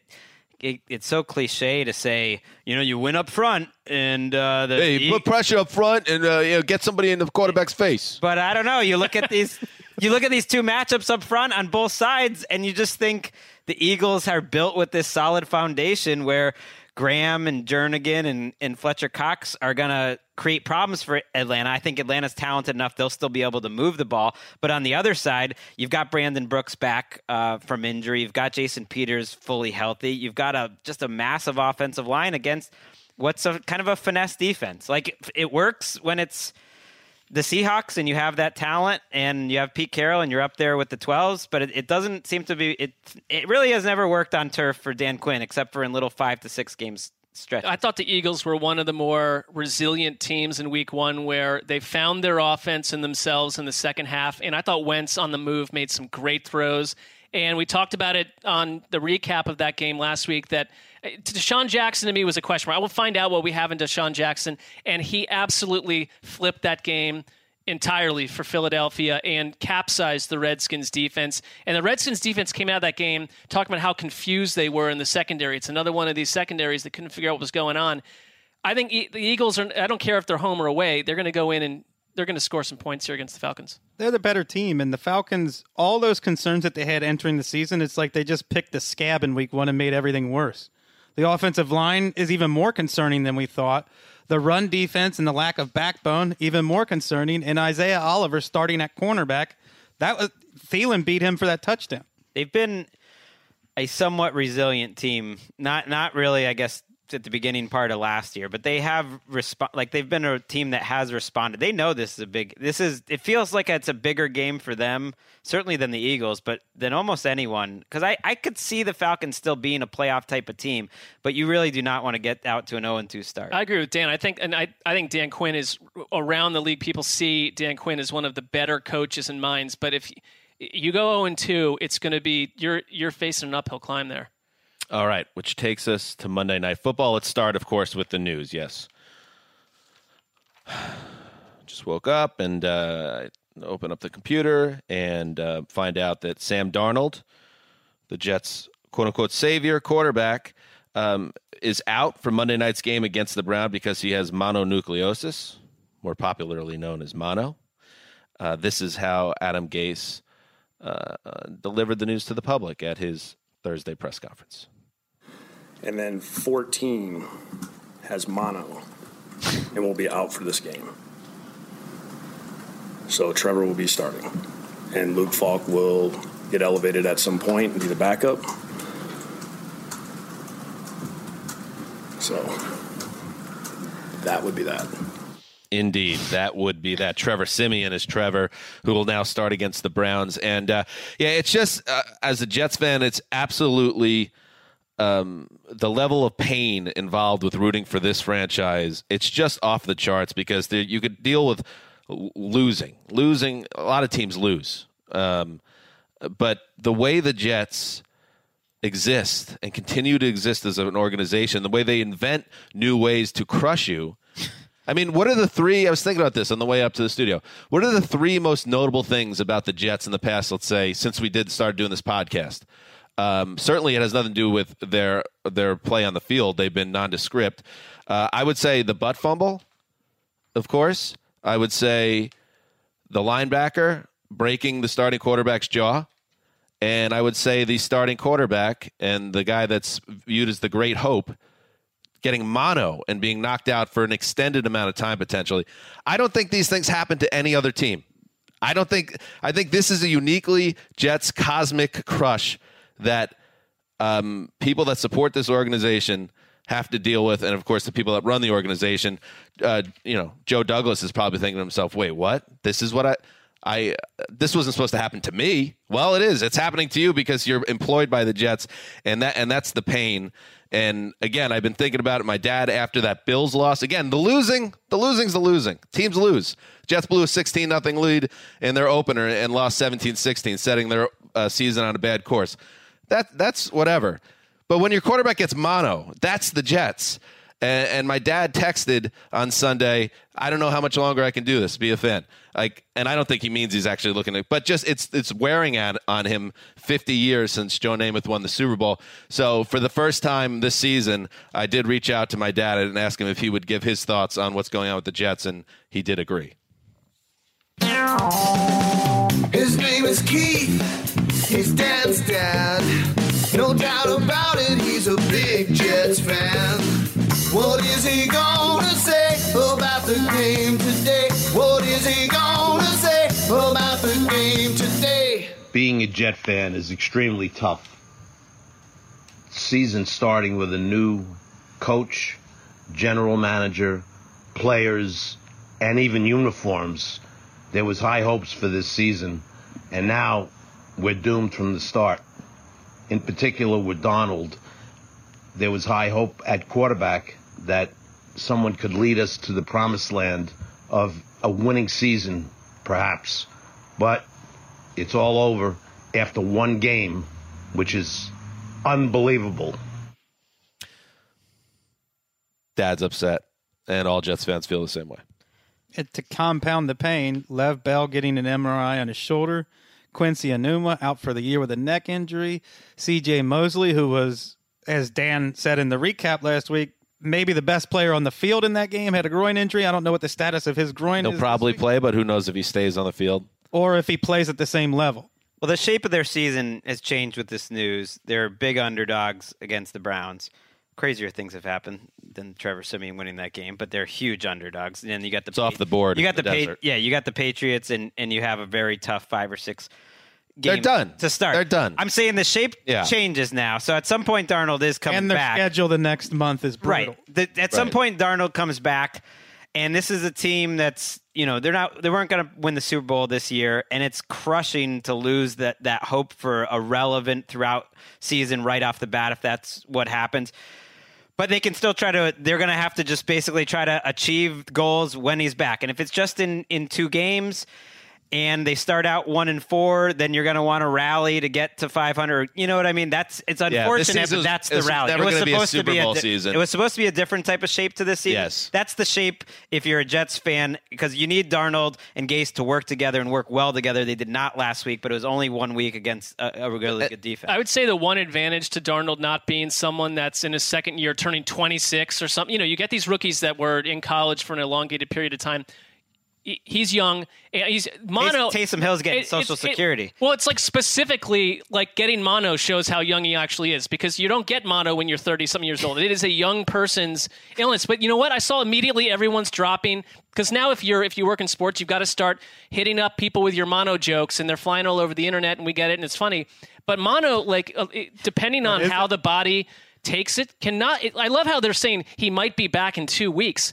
Most people that get mono, and I don't know, people could are- be back next September. that's the thing. It can knock Yeah. you out. You're it can, depending on how your body responds. It can knock you out for a long period of time, and then if you you know it can affects the spleen. If your spleen gets hit, you got a, compound issues. So it is a serious illness, and I feel for you as a Jets fan. And I it, I would say that on this podcast alone, we've talked about this matchup in a playfully competitive and not so playfully competitive way all offseason. It pours And- cold water all over. It does, and Yeah. it, and this people all hitting me up. Oh, are you like excited that this is the case? Absolutely not. You Who would do that? I think. Well, I think also from the you know you. I, I know that as a Jets fan, you're going to say the Jets have had the worst thing in life, but the Browns are up there in many ways, and I mean, like the cosmic uh, cruelty. there's a lot. Of, like I would say, Cleveland has not had a quarterback start 16 games in a season. All right, but now you have Baker Hold on, since so- 2001, and what happened to them last week was about as worst case All right. scenario as you could. That uh, Dan, I'm not. I'm not. in Not today, way- Mark. Not today.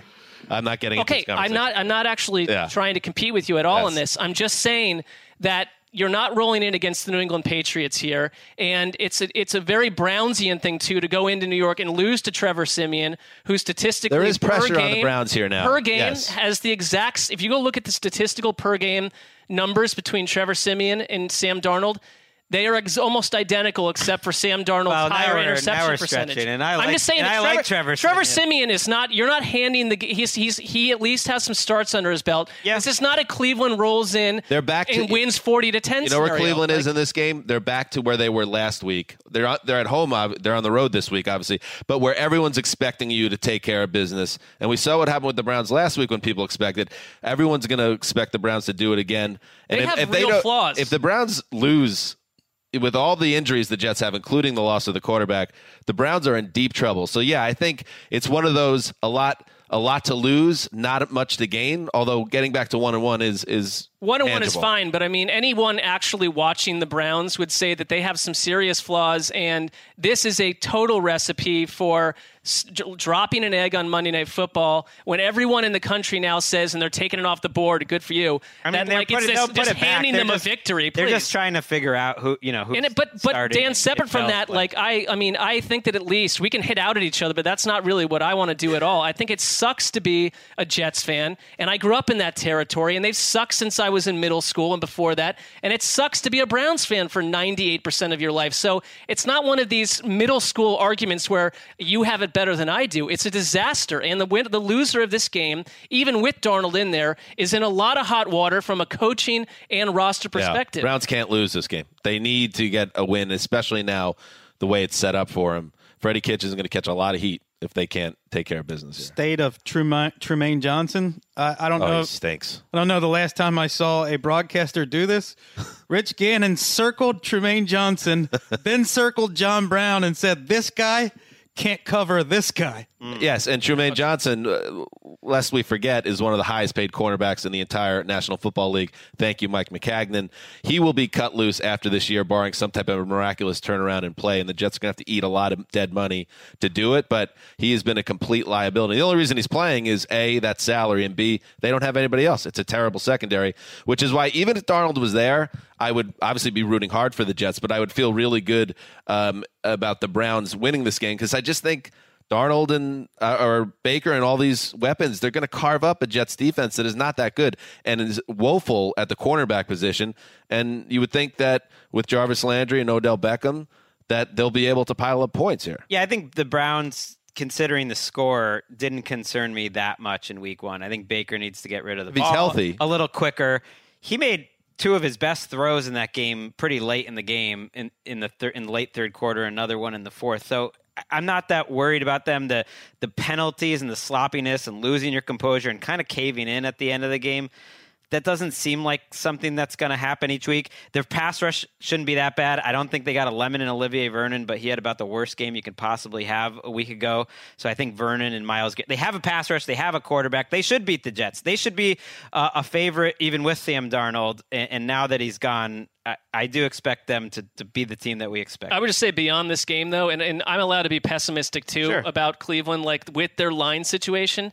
They're they're about a six win team, I think.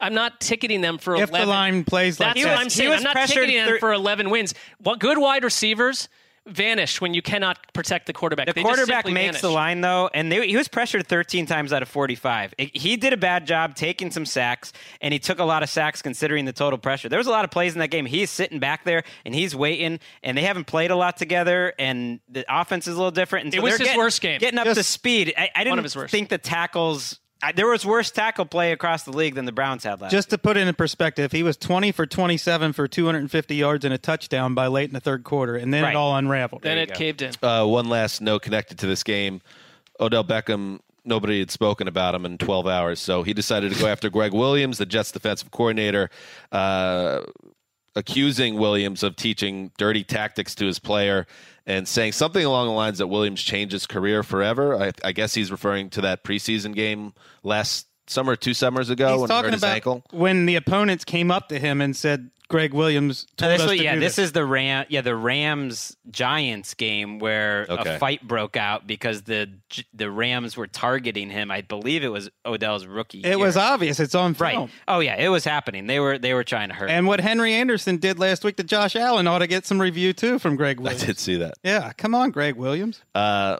listen, he's a hard nosed football coach, defensive football. Also dirty. I don't know. You think I'm going to defend Gregg Williams? I'm not. Okay.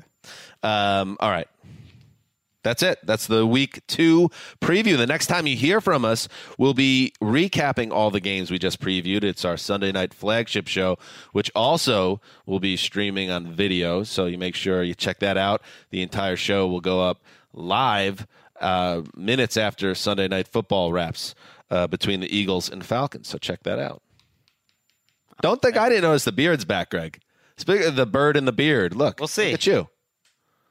I mean, it was here last week, wasn't it? I know, but it's Like, really you know, it's growing. But it's missing on amplified. social it's media. amplified when he's Yeah. dressed as a you know a, a Brown College, Brown University professor as well. So I'd take it.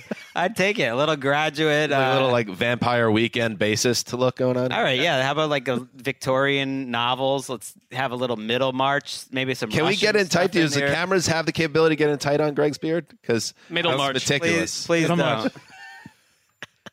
All right, that's it. Thank you everybody uh, for listening and watching.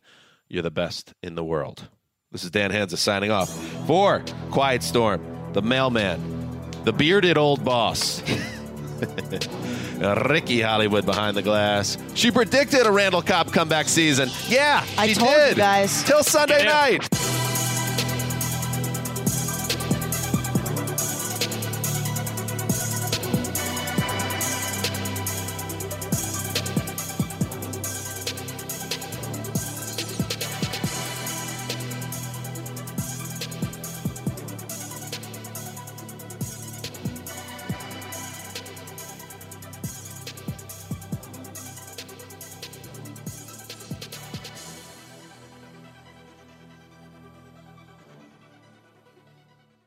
You go into your shower feeling tired, but as soon as you reach for the Irish Spring, your day immediately gets better. That crisp, fresh, unmistakable Irish Spring scent zings your brain and awakens your senses.